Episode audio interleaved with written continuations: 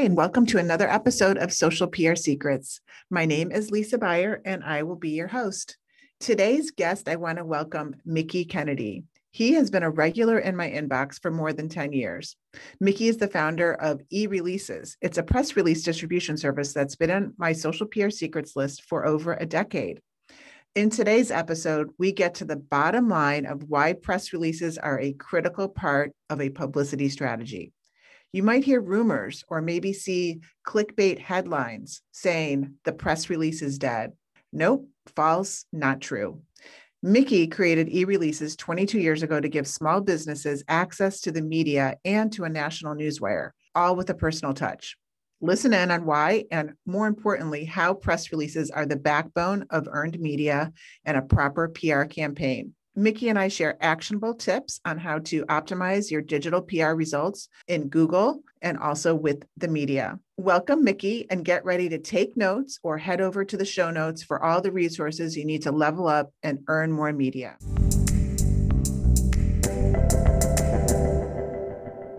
Hey, Mickey, how are you today? I'm good. How are you? I'm great. So I'm excited to have you as my guest. You are the founder of e releases, which I've been using this distribution service for press releases for I don't know how many years, maybe 10. And we're finally actually meeting face to face. So welcome. Thank you. Glad to be here. Yeah. So I want to talk about bigger picture, the ROI of press releases today and your kind of take on that. But before we get into that, can you tell us how you started with e releases and a little bit about your background? Sure. So, about 25 years ago, I was in grad school doing an MFA in creative writing with an emphasis in poetry. So, I was assuming that I was going to be waiting tables the rest of my life. But the first summer, I waited tables and realized I'm better suited for a desk job. So, I got a job with a telecom startup and I, I did a lot of things but one of them was program a fax machine to send out press releases and so it held 100 numbers we had 190 journalists we needed to reach. So I would program 100 numbers, hit send. It would take all day.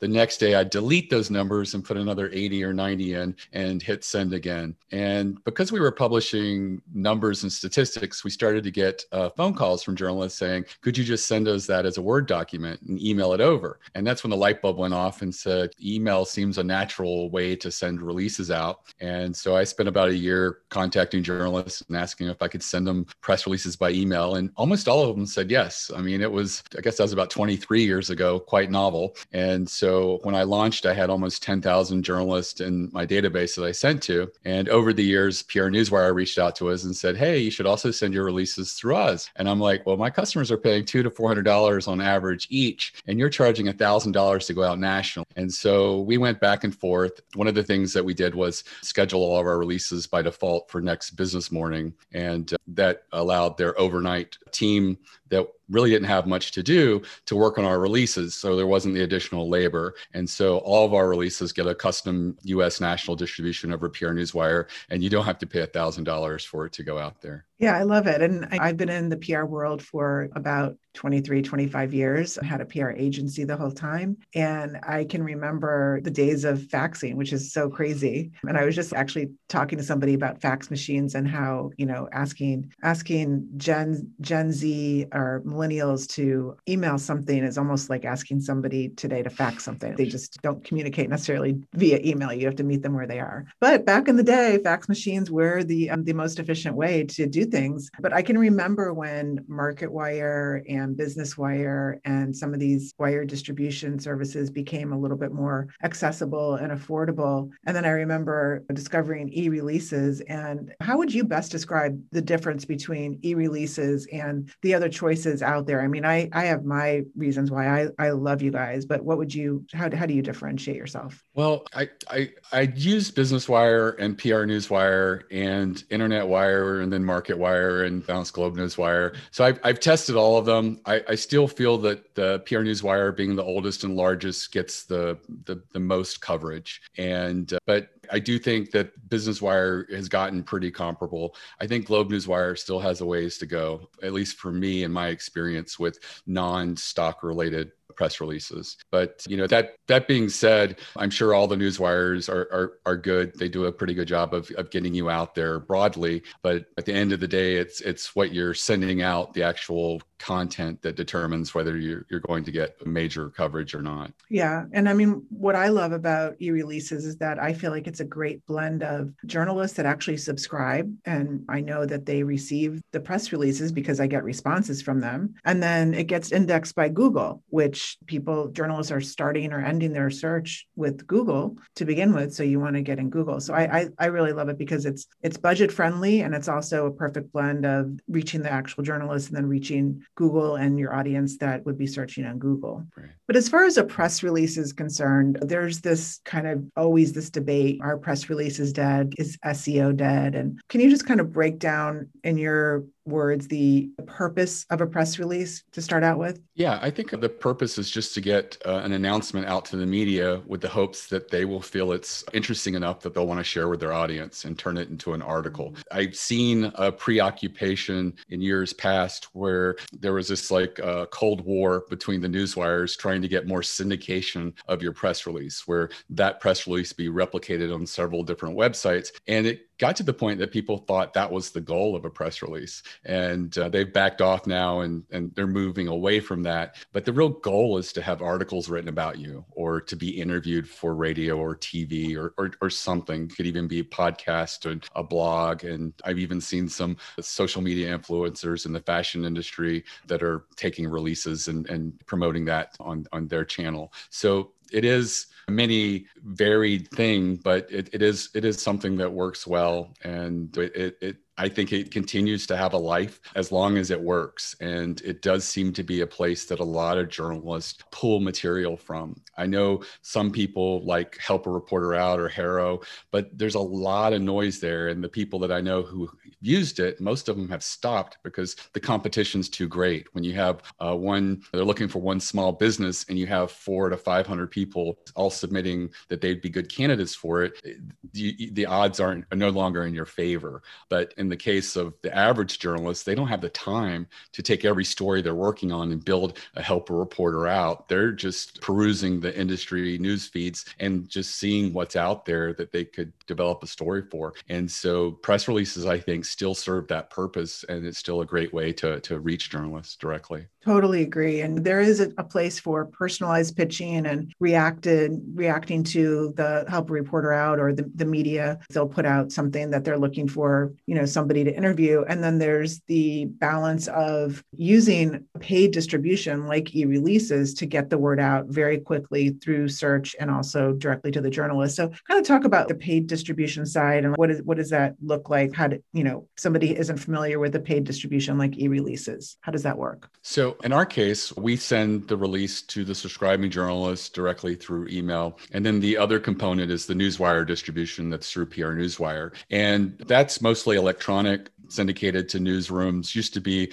intranets that would, would pull up on their computers and stuff like that. Now there's a lot of login access where journalists can go in just view the fashion feed if that's what they cover. And the great thing about it is they can customize it. So they can put in i only want these keywords or i want to exclude certain keywords so that the feed becomes very relevant for them. And it, it makes it something that they go back to again and again and review when they're looking for a story idea and looking for someone who might be a good fit for for, for writing about how do you make sure that you have the most current media and journalists kind of connected with e-releases and they're on that the, the back end of the distribution? Is there some sort of a best like a process you go through every couple months to make sure that everybody's current? Sure. So what happens is as soon as the email bounces, we try to reach out and figure out who they've been replaced with. We do have access to Cision's database, so we can look in there and try to do some research and, and stuff like that. I find that that's the most important because generally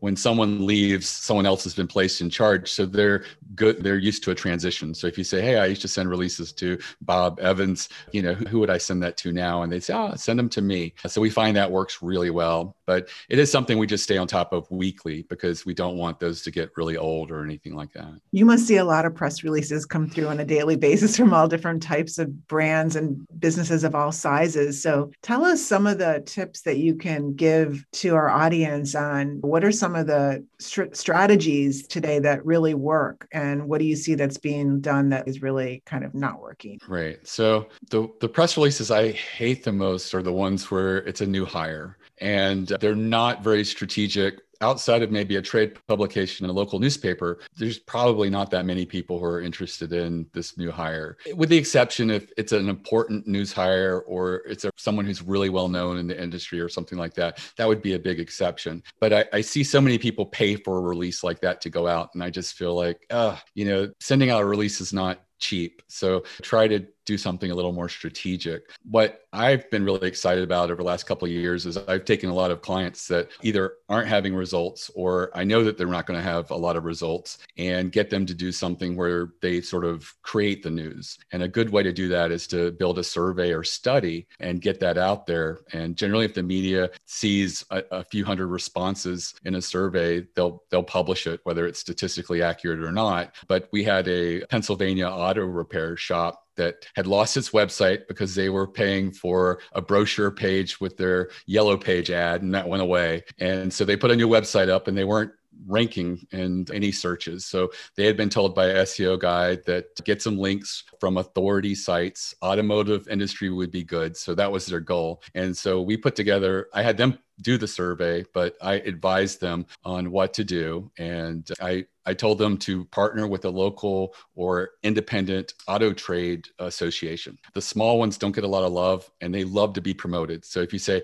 Hey, I've got this survey, will you send it out to your members? I can mention you, even co brand you in the press release I'll be issuing. That really excites the, the, the small independent trade associations as opposed to the big ones. And so they did that. They got several hundred responses. Another suggestion I have is always throw two left field questions in there that are a little odd. Generally, those are the ones that work out. And in their case, it was just an open field that said, What's the strangest thing someone left in a car while it was being repaired at your shop? And we had a list of, I think, over 50. And those were the things got picked up. They didn't pick up all 50, some picked up 25, some picked up 10, but they just loved it because there's a story behind every one. Uh, a boa constrictor, someone called the shop and said, We left grandma in the car. And they're like, There's nobody in the car. And they're like, Well, it's an urn in the back. And so her memorial's tomorrow. So we really need to get that. So there was a lot of little entertaining stories like that. They entertain, they delight. There's also other numbers that the study produces, but uh, it's a way for a local auto repair company to basically manufacture news. And they got picked up in almost 10 auto trade publications, which was really good for them. Even their local newspaper ended up picking it up. And so it, it was a, a big win for them. And so that's something that I feel that's strategic. And that's something that anyone can do with minimal effort. I mean, there's Survey Monkey, there's Google Forms. They handle the processing. So you don't have to add stuff up or pull out your calculator. It makes it really easy to, to sort of put you in charge of putting a study together. And if you are a little creative with the questions, you can really get some mileage out of it. And I think that's where I use my creative writing background, where I, I just come up with these ideas that I think make great questions. That's awesome. So the press release would be on the study or on the survey results. Is that right? Right, correct. Maybe and you, you would could... get you would get mentioned and your links would get included in a lot of the articles that get published. And maybe you could um, send us some examples of some of these press releases just to get an idea. I think that would give a good visual okay. and we'll put those in the show notes. But I love that idea. And so I think also people probably don't realize that they could call and just say, hey, what do you think about this press release topic? And that you guys would even give them feedback. At, at e-releases, everyone that works there is an editor. We have no salespeople. We have no quotas. There's no commissions or anything like that. We're just there to help people. And we will assess the situation. And if we feel we're not a good fit, we're, we're very honest about that because there are some industries that the newswire restricts the coverage or doesn't really go out as broadly as others. Alternative medicine and healthcare stuff is one of those areas. There's been a lot of back and forth about cryptocurrency things like that. So there there are industries for whom we may not be a good fit, and we're very upfront about that, or we let you know that the distribution may not get as as large uh, of a play as a result of that. And we look at releases, we look at the, the ideas you have or the things that you're considering, and we can definitely provide some positive feedback or some feedback that we feel would ultimately help you. Yeah, I love that. Hello? Oh, wait, is this thing on? Hi, it's Lisa Buyer. I just wanted to tell you really quick I'm launching a course called Modern PR Secrets, and I wanted you to be the first to know. You can check it out at thebuyergroup.com under resources. Now let's get back to this interview.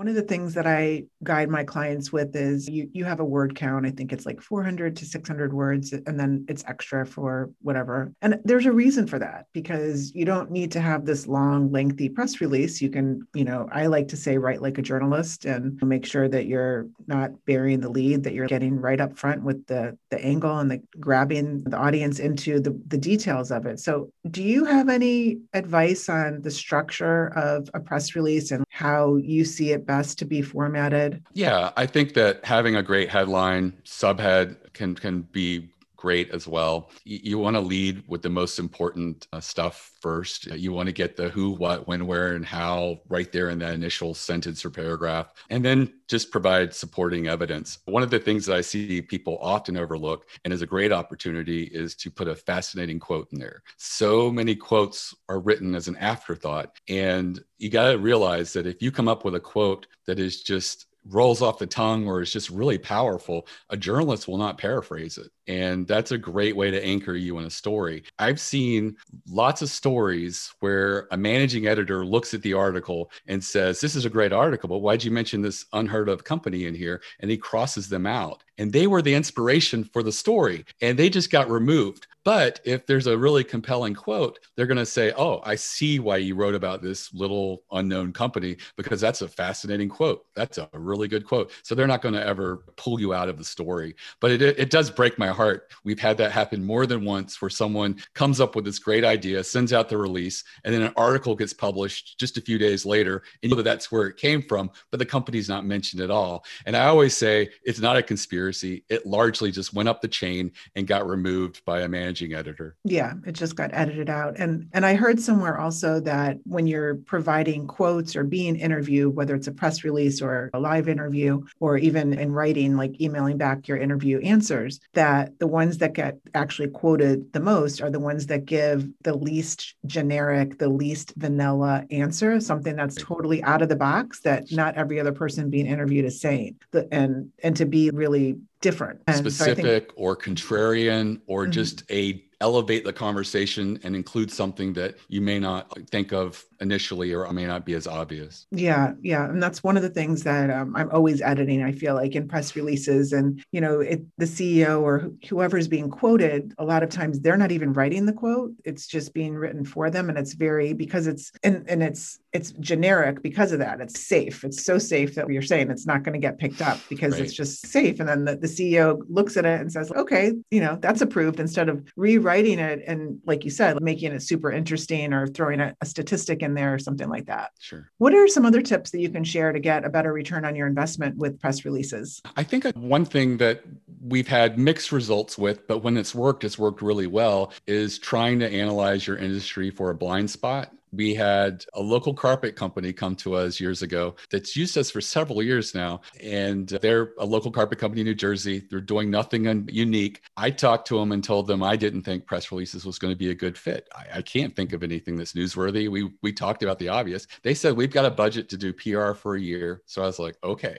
So five months into it, I stopped them and said, Look, we've done five months. Nothing has happened. We need to talk again. So we talked and I said, Who's your enemy? And they said, It's the big box home improvement stores. And I said, Well, that's interesting. Tell me a little bit more. And so they analyzed why Home Depot and Lowe's is just a bad place to get your carpet. The, the people that they use is just pickup contractors. You don't know who's coming into your house, what their track record is for good installations and, and carpets that la- don't need to be restretched every year and things like that. And they also said that the padding that they use is just really not good padding. And they, they, they said that's the longevity of the carpet comes down to exceptional padding. And they said the carpet is fine, but it's the padding that they just skimp on. And so we did a release talking about them marketing as a local carpet company against the Goliaths of Home Depot and Lowe's. And uh, they got picked up in like 10 floor trade publications. We didn't realize there were that many when they came out. It was so strange. And uh, two of the publications ended up putting a marketing column in because they said we didn't realize that our subscribers, which are just other local carpet companies nationwide, nationwide are so interested in marketing. It wasn't something that was addressed in any of the publications. And uh, so that was a blind spot. We took a chance on it and did really well. We continued to do marketing releases subsequently, and they weren't as successful as the first one, but they continued to get a lot of pickup. And what they did, uh, you want to talk about ROI, is they put together a binder. They called it a brag book. And every time they went and gave a homeowner a quote inside their home, they would open it and show them we were picked up in floor covering weekly, this publication, this publication. And then they would say what they've always said, you know, we may not come in as the cheapest, but all of the people that install for us are salaried and they receive benefits and we know who they are. They often work for us many years and the quality of installation is, is, is exceptional. And in addition to that, we use a superior padding that the big box home improvement stores doesn't use. And we really feel that that makes a, a difference on the longevity of your carpet. They said they've always said that, but after having the credibility that comes from all of these clips, that more people must have believed it because their conversions went up almost 20% just by including that brag book. And so it made it so much easier for them having that collateral there going into someone's home and just making people feel I'm really comfortable with working with this company. They are recognized by so many people that obviously they're a great outfit and that's someone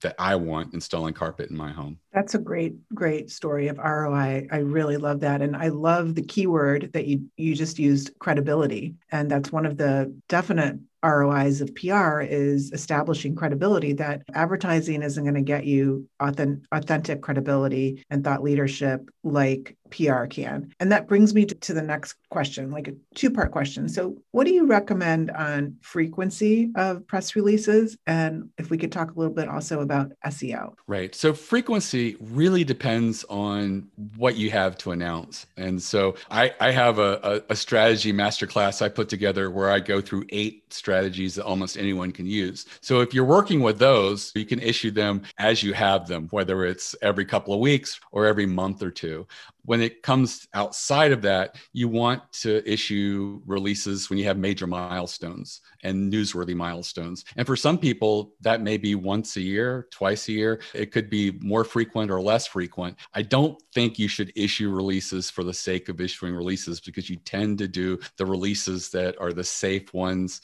the ones that don't move the needle very much. And you just basically allocating resources and time and energy to something that's not going to give you your biggest bang for your buck. So I, I, always say if you have strategic ideas, issue them as often as you can. You know, monthly might be a, a really good idea for a small business just to make it manageable and to have some sort of deadline and things like that. We're of the same mindset. What I tell clients when I'm consulting is that exactly that they have to have a str- strategic, newsworthy types of angles. And it's unbelievable how if you're within a brand, you think nothing is newsworthy. You think, well, that's not really newsworthy. But if you have some outsiders come in and kind of analyze or just give you feedback, like you'll, I could find five newsworthy things a month for some of my clients that, you know, then they just need to like help prioritize what they think would be the most newsworthy for their audience. So I like to recommend once a month to do a paid distribution, but it has to be newsworthy. And that's also a way to consistently stay in front of your audience and the journalists and get indexed in Google once a month. I mean, right. that bringing us to the SEO question and and and what are your thoughts and tips on right. that? From SEO, the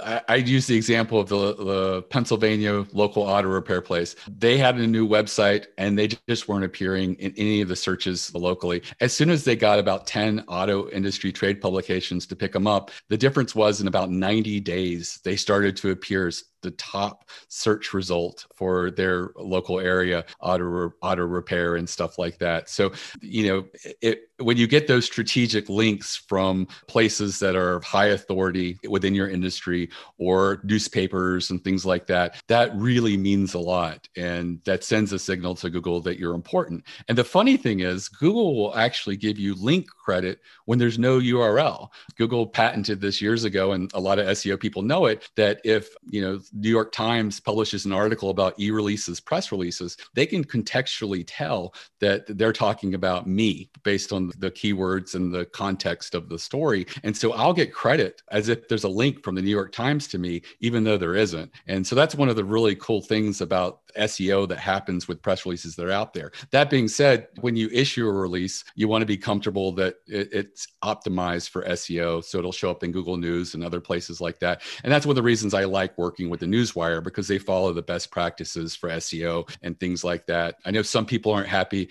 that the links in these press releases are no follow links, but Google had asked that because they know that these releases are duplicate content and it just makes it easier from them to, to differentiate that this is a press release and not an original article or something like that. Right. And me seeing the back end, I always like to look at Google Analytics. And even though there are no follow links, you're still getting very high quality, very high quality referring traffic from these press releases because the people that are, are reading them are obviously targeted and interested and spending time then on on your website wherever they're being directed to. So that's what I love about it. And I also always recommend to clients that they should pay the extra to include the visuals. The I think it's like $150 extra to have two visuals to help give a little bit more impact. There's a lot of studies. I think PR Newswire was one of the studies that visuals help get more exposure, more visibility in search and, and also in social. So do you have any tips on the visuals? Yeah, I, I say you always want to include images. Uh, you can do two images for free with us, but they get turned into links. The paying the additional for the embedding make sure that on some syndicated sites that the image actually displays and is included within the the the, the actual article. And I, I say it's it's really important because we're becoming more visually uh, aware as things migrate online. And I, I think that you want to include as, as much significant content as possible. I think that given the option of a logo and two compelling images, I would go with the two compelling images over your logo. Someone can always get that off their website or, or something like that. One thing I've seen that's worked really well is infographics, using a press release and having a really powerful in- infographic. I've, I've seen that work really well for a couple of my customers where it really reached a life of its own out there having having that. So that's another thing to think about. Do you have an infographic? Is there something that you're releasing for which an infographic built on it would be really interesting? But that, that is a rabbit hole. And I know that you can get really consumed with an infographic because they take so much time and energy and they can be really expensive for having a good designer come up with it. So I say just put two really great photos together.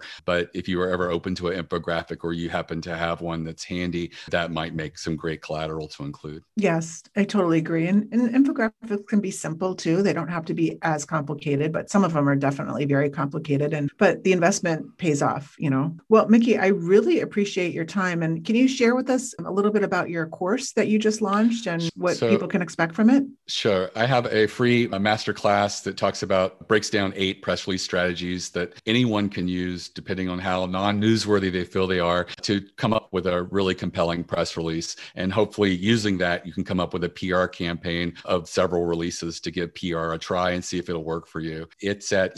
com forward slash plan, P L A N, and it's completely free. I'm trying to get my customers to actually watch the thing. It's less than an hour so that they can start sending more compelling releases and get more media attention. Awesome. Well, if you like this interview, definitely check out Mickey's course and always e-releases has all kinds of ebooks and your your your email newsletter is also very good and you also always have some sort of a special every once in a while that I always take advantage of. So definitely check out e releases if you haven't. And Mickey, thank you so much for joining us in Social PR Secrets today.